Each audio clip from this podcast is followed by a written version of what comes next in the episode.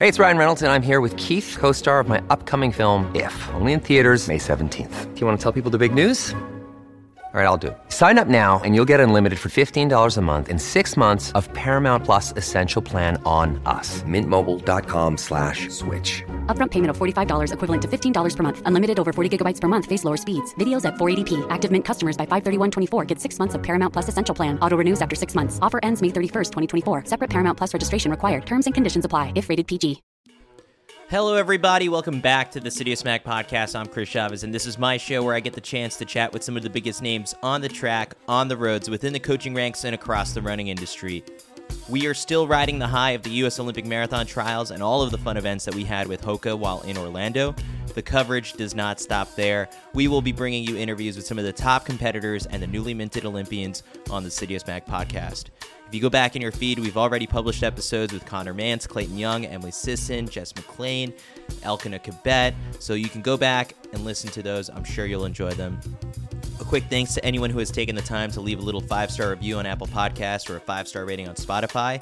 It's Super Bowl week, and we managed to get the Citius Mag podcast into the top 50 of all sports podcasts on Apple Podcasts and on Spotify. Love giving the listeners a shout out when they leave a review. So if you want yours to be read, leave us a five star review and tell us why you love this show. This week's review comes to us from Amy Heebs, who wrote The Citius Mag team has so much knowledge, experience, and passion when it comes to track and field that it is the gold standard for coverage of the sport. Not only do they keep us up to date with everything happening in the sport, but they make it so much fun to listen to. My absolute favorite episodes are the emergency pods for major events like Worlds. Citius Mag has helped me become a track and field superfan nerd, and I've never been happier. I have a few extra Citius Cafe shirts, so reach out to me on Instagram, Amy, and I'll send one your way. I also just got a whole shipment of stickers for anyone who drops a five star rating. Leave your Instagram handle, and I'll reach out to you and mail you a Citius sticker. My guest for today's episode is Fiona O'Keeffe, the 2024 U.S. Olympic Marathon Trials champion. She ran the fastest marathon debut in American history with a 2 hour, 22 minute, and 10 second performance to win and also break the previous marathon trials record held by Shalane Flanagan from 2012. She will be joined at the Paris Olympics by American record holder Emily Sisson and Dakotah Lindwurm. O'Keeffe was so impressive in the Orlando heat and pressed from the front to pull away from her competitors about 19 miles into the race. She ran all of her last few miles under 530, but threw down a 509 at mile 25. That's when I knew the race was over. She ended up winning by more than 30 seconds. And in this episode, we chat about how she mastered her marathon debut, when she knew the 26.2 mile distance was calling, her excitement over the state of U.S. women's marathoning, and of course, we had to ask about the blood on her bib, which was caused by chafing from a gel that was stashed in her top. A star is born in U.S. marathoning, so without further ado, here is Fiona O'Keeffe.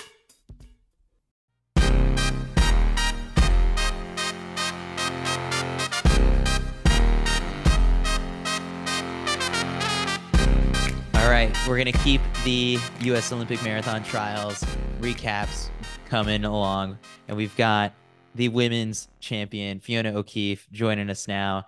Fiona, it's been only a couple days. Has the emotional high and everything subsided yet? Slightly. Uh, it definitely still all feels like a little bit surreal and um, a little overwhelming, but um, yeah, still definitely still sinking in. After the race, I mean, just seeing the emotion come out of you crossing that finish line. Mhm. What was that like? It was a dream fulfilled, I guess. Now, uh, mission Yeah. accomplished, your first ever marathon, crushed it. And at the same time, you make your first Olympic team. For you, has this been a thing ever since you were a kid that like you dreamed of?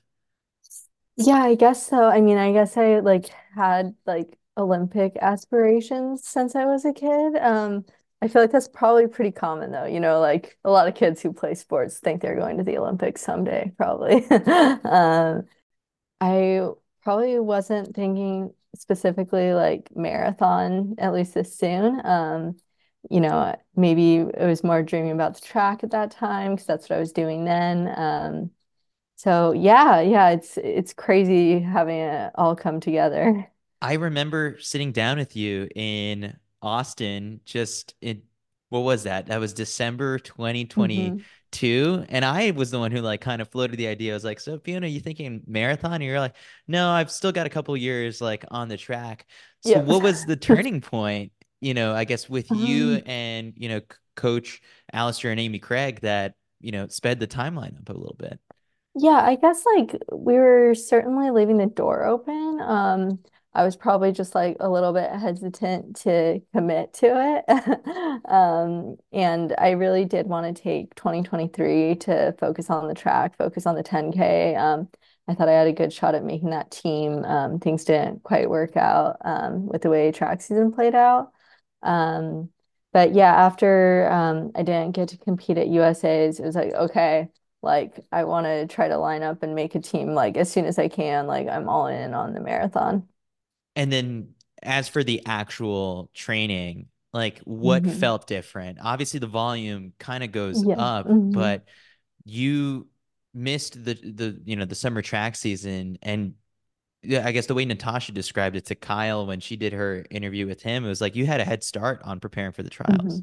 Yeah, yeah, I guess so. We kind of started doing like marathon type training um over the summer once I got back into it uh, with the idea that, you know, maybe um if this works out, maybe we can get into a fall marathon. Um, but the timeline on that was just like a little bit tight. Um, and things weren't coming together like awesome. So I did get in some solid training, but like we took a reset um, after the the World Road Running Championships in October, um, where I actually did the 5K. Uh, funny enough, I was like, "This is awesome," but I'm not sure why you didn't pick me for the half marathon. Um, so I took a little reset there and then yeah, built into uh like a proper marathon build up again. Um, and I guess the biggest differences uh compared to track training have just been like the workouts are a little bit more spaced out, higher volume, um, and then really focused on those long run days and building up the volume of the long run itself and uh long run workouts too. What was it in maybe what the training in Park City beforehand that kind of gave you the confidence that, you know, during this marathon, like you look like you were a total pro out there and you were the one who kind of stepped on the gas and pressed from the front. Was that something that you were working on aggressively in practice? Yeah, um, so we were we were mostly in Albuquerque, Okay. um, in the build, um, at least like the the six weeks leading into it, um, before we came down to Florida. Um, and I did I ended up doing like a good amount of the marathon specific work by myself, which um was pretty helpful in the end, I think, because it was like, okay, like I'm the one doing this. I know I can kind of hold myself to that flame if I need to. Um, I wouldn't say I was like the most calm on the inside as I'm making that move. Um, but I guess I did have some good confidence at least in like um holding myself to that pace and that effort for a while. when Emily Sisson said that she'd spent three weeks in Florida leading into the race, that yeah, it helped because she got a taste of the heat, but at the same time, like the weather varied so much that you just didn't really know what to expect on race day. What was sort of your key when it came to handling the heat? Because I also did hear the story that is like when you were in high school, you would do a lot of runs, what, in the middle of the day? Um, well, we had like 4 p.m. practice and Sacramento's pretty hot. So like the first month of or two of cross country season was always just like rough. You're running in 100 degree heat and you just deal with it, I guess. And then this time around in Orlando, Yeah, this time around, um, we got down there about 10 days out from the race, um, because we'd heard from um, Randy Wilber, who's like a sports physiologist, um, that that's about the amount of time, if it's hot, um, that your body really needs to adapt to the heat. Um, and we didn't want to like, you know, come down um, from Albuquerque too early. Um, so that was helpful because when I first got there, there were a few like really warm, humid days. Uh, like it was 83 degrees and humid. Um, so I guess I got a little bit lucky um, hitting that heat right when I got there because yeah, then it calmed down to like the 60s and it was really nice. Um, and yeah, warmed back up some for the race, but Um, yeah, I don't know. Training in North Carolina in the summer, honestly, is really good prep. Um, even though like I know I don't have any adaptations left over from that. Uh, just knowing what that feels like, training in a steam bath, and then you know you line up and it's 60 and sunny. It's like, oh, this isn't that bad. For you, I guess like the day of the actual race, like were there Mhm. nerves? I just did a whole interview with Conner Mantz and I could not Mhm. believe just like how scared he was beforehand. He's just sitting down, legs are shaking, and like Oh wow. he's trying to keep his cool. But for you that hmm morning, I mean, you did have teammates in the race, but like hmm what were what was your feeling beforehand? Yeah, no, it definitely helped having Natasha there, like just someone to warm up with, and we're like, okay, we're gonna like keep a level head. We were we were chatting before we went to warm up and stuff. Um, I was probably more nervous like the days leading into it than the morning of. How'd you Um, sleep? pretty bad. Yeah. I feel like that's pretty common, but yeah, no, I did not sleep very well. What what helped with your composure? Um, the morning of, I think just like knowing that it's happening, um, and you know, I guess like I had goals going in, certainly, like I definitely wanted to make the team. Um, but at the same time, I didn't have a lot of external pressure on me coming in, which was nice. Um, and then kind of reminding myself, like at the end of the day, it is another race. I know how to race. Um, and it's a very long race, so like can't be like super amped up the whole time. There w was sort of like this surge from the front with like Keira D'Amato very early on. hmm And that's when sort of like that breakaway pack was like, oh no, today they're running fast. hmm Immediately, did you sort of spring into action and wake up and it's like, all right, this is happening now? Like, or how did you handle those early moves?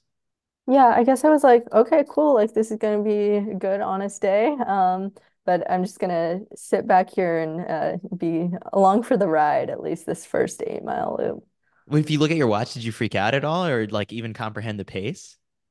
Not really. I actually I had to ask Alistair a couple days before because he was um telling me like, yeah, you know, like 520 is a good number to look for or whatever. Um, and I was like, what what does 520 equate to for a marathon?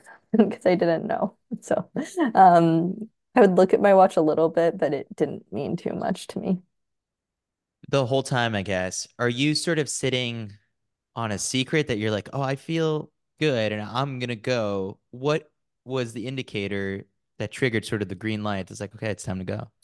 So we did start out honest, but then it like slowed down significantly for a few miles and I started getting antsy, like kind of like I feel good, but you know, if it's slow for a while, that might mean or relatively slow, that might mean that somebody like does something crazy. Like maybe someone's gonna take off with four miles to go running 505s and you know, I don't really I don't really want that to happen if there's a group of, you know, six of us at that point. Um so I guess yeah, I was feeling good and like I could hold a faster pace for um a long ways to the finish. Um I was not expecting to be the one driving it the whole time. Um I thought that uh someone else would come up and take the lead from me or something. Um but yeah, once I was out there, was like, okay, well, I guess I've committed to this. I better keep it going.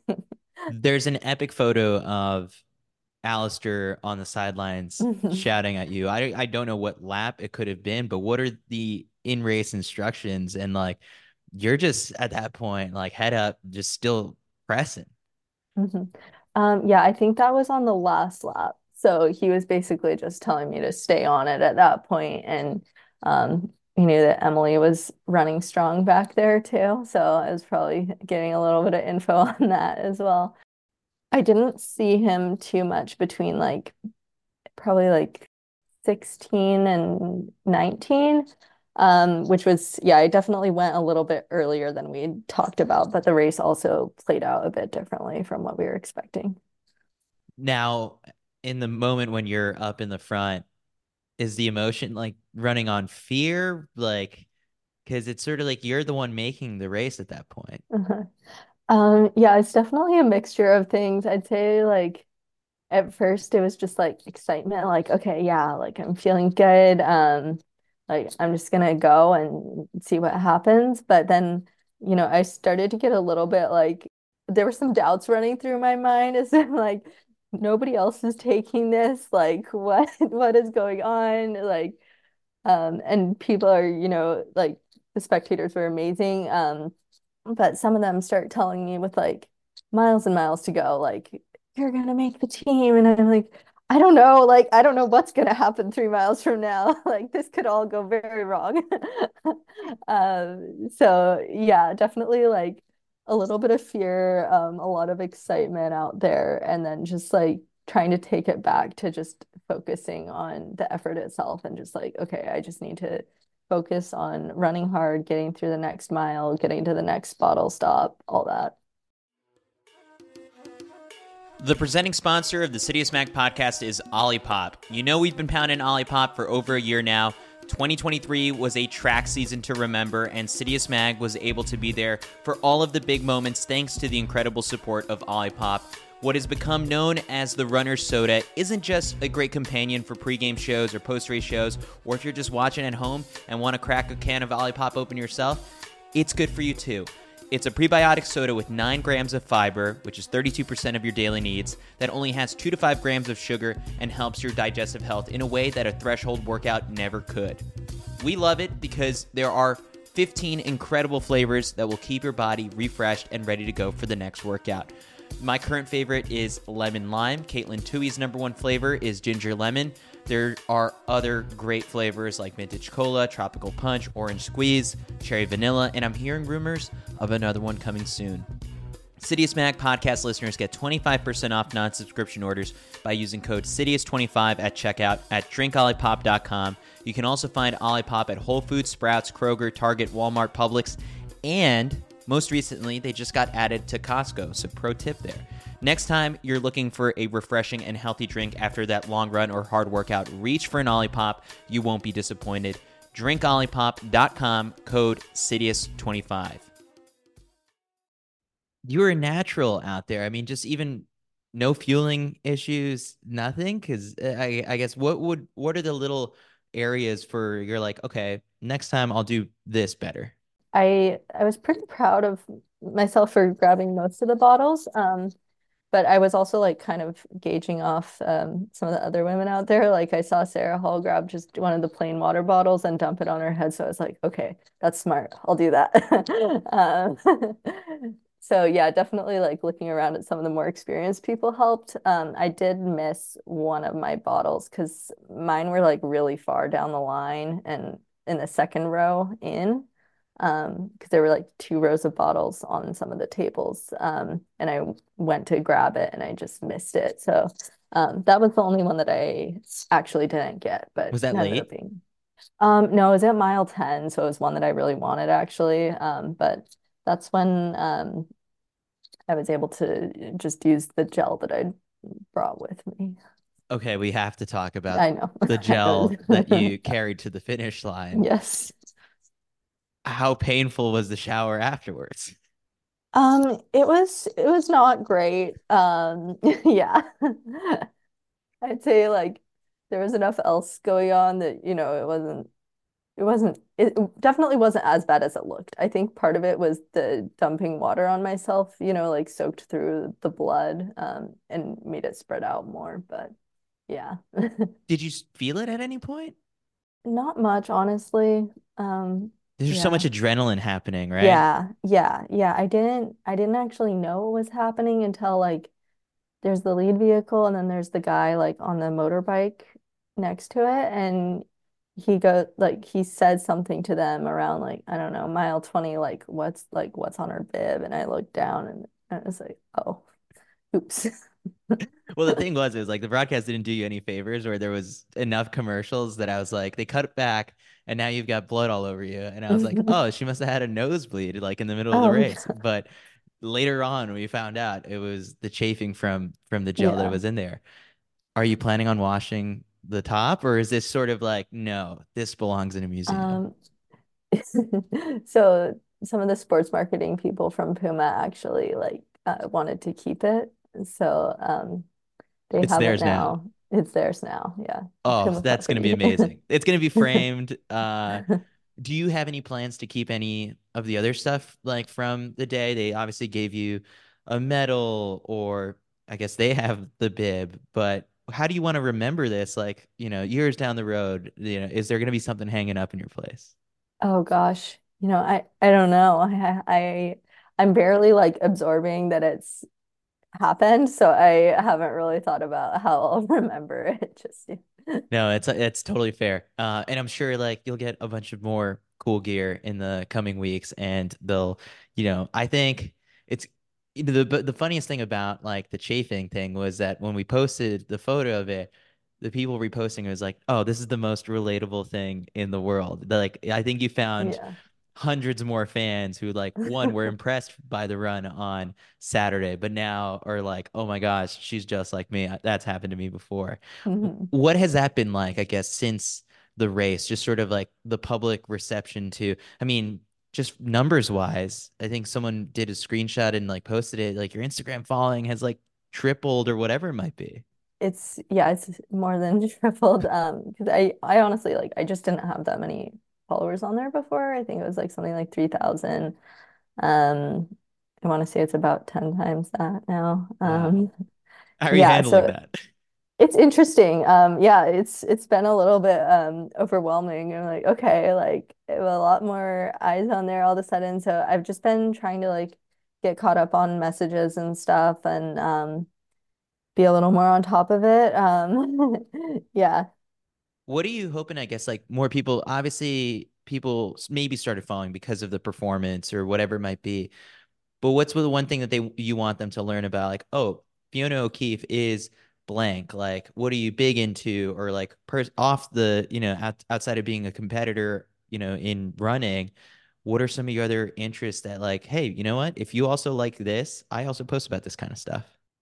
You know, I'm a big lover of the outdoors and nature, and um, I really love the way that, you know, running can connect us to those outdoor spaces. Um, I recognize that's also privilege privileged and that, you know, not everyone is able to run somewhere beautiful every day, but we do all utilize the outdoors and, you know, depend on having like clean air um, and stuff for for running. So I care a lot about the environment, um, and I'm hoping to do a little more um, advocacy uh, in terms of that on my social media, I guess.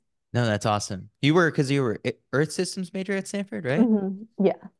What was uh, what was that like? I guess like because you know, it was funny. I was at the Armory the other week, and like you see the Cornell kids just with their books, like sitting by the hmm track. For you, I guess balancing school and athletics, like you know, as an Earth uh, systems major, what was that like? Yeah, I was definitely busy. Um, I guess it was like very normalized uh, at Stanford to be busy, and um, my major was kind of intermediate, I guess, in terms of the time commitment. Like one of my good friends was a computer science major, and her like her work schedule was absolutely insane. Um, so I was busy, but it was manageable, um, especially after the first couple years. Like I kind of chilled out a little bit um because it is like that competitive academic culture that you can get sucked into and once I was like okay I don't I don't fully need to buy into this you know I can um I can do well and focus on uh, the classes that matter to me and then kind of you know um do what I need to do in the rest That's awesome. Are you gonna, gonna be the type like Grant Fisher's got I don't know how many degrees from Stanford at this point, but you know, outside of your running, have you still taken classes afterwards, or like w- w- to what extent, I guess, did you take sort of your education? Um, well, so I started a graduate program at University of New Mexico. Oh, Um, nice. I yeah, yeah. Um, and I really loved it there. Um, in Albuquerque. Um, I was living with my younger sister who went to school there, um, and was on the team for a while, so that was a lot of fun. Um, but it was during COVID, so it was all online. Um, and I was trying to learn how to code by myself and stuff like that. Um, and I realized that I was more passionate about the running the graduate school. Um, and that's about when I turned pro. Um, so I really admire people who are able to do like intense jobs or um, high level academic programs along with the super high level training. But I find that like the more I run, the dumber I get. Uh, so I don't think a, a graduate degree is in the cards anytime soon. That's so funny because now you're going to be a marathoner, so there's going to be so much more running. Exactly. Um, looking, I guess, back at the time when you know you turned pro and you signed with Puma Elite, you're one of the first athletes, I think, like right to to join the team. This past weekend was like a pivotal moment for the team, and just like, just it validates everything about Amy and Alistair and like that belief that you had when you signed up to run for them. Mm-hmm. I'm sure, like, what was that first conversation like when you are discussing long-term goals with Alistair and Amy? And then was it did it come full circle on Saturday? Yeah, I guess in a way. So yeah, just to like go back to the beginning, Taylor Werner um, was Mhm. like the very first person to sign with the team. Um, and then I signed right after her. Um, we'd always like, you know, been kind of on a similar level in college. She had like she had more success than I did, honestly. Um, she ran that. It was the, I think it was the collegiate record at the time in the indoor 5K. Um, so I just looked at her signing with them and I thought, okay, like, um, she would be a great person to train with. I really like her too. Like, it would be a fun teammate. Um, so that was a big draw. And then, yeah, um, my old college coach was also out in North Carolina, Coach Milt. Um, and he'd said really good things about the training situation there. And I thought it would be nice to just, you know, have someone out there who I was familiar with and, you know, could lean on for advice and that kind of thing. Um, but then, yeah, starting to talk with Alistair, um, I was really excited about his ambition and excitement for the team. Um, he wanted to create a situation where we would be contending for world teams, Olympic teams, and um, eventually contending on those bigger stages as well. And yeah, it's uh, at first like hearing those goals sounded a little bit scary, um, exciting but scary. So it's just really cool to start seeing some of it actually come together. Um, but yeah, I would like to point out that I'm definitely not the first one on the team to like do good things or make teams like uh, Pat Tiernan turned in an awesome performance in Houston. Um, and just seeing people like uh, Rose Harvey and Sarah Vaughn run so fast in Chicago has given me like a lot of confidence in um, their ability to prepare us for the marathon. How'd you guys celebrate? It was pretty low key, honestly. Um, yeah, because right after there's a lot with um, interviews and drug testing and all that. Um, and then we ended up at some like little brewery Oh uh, yeah, I was there. the I saw you there. Yeah, yeah, yeah, that night. Um, And you got the Pro Bowl, I think, on Sunday.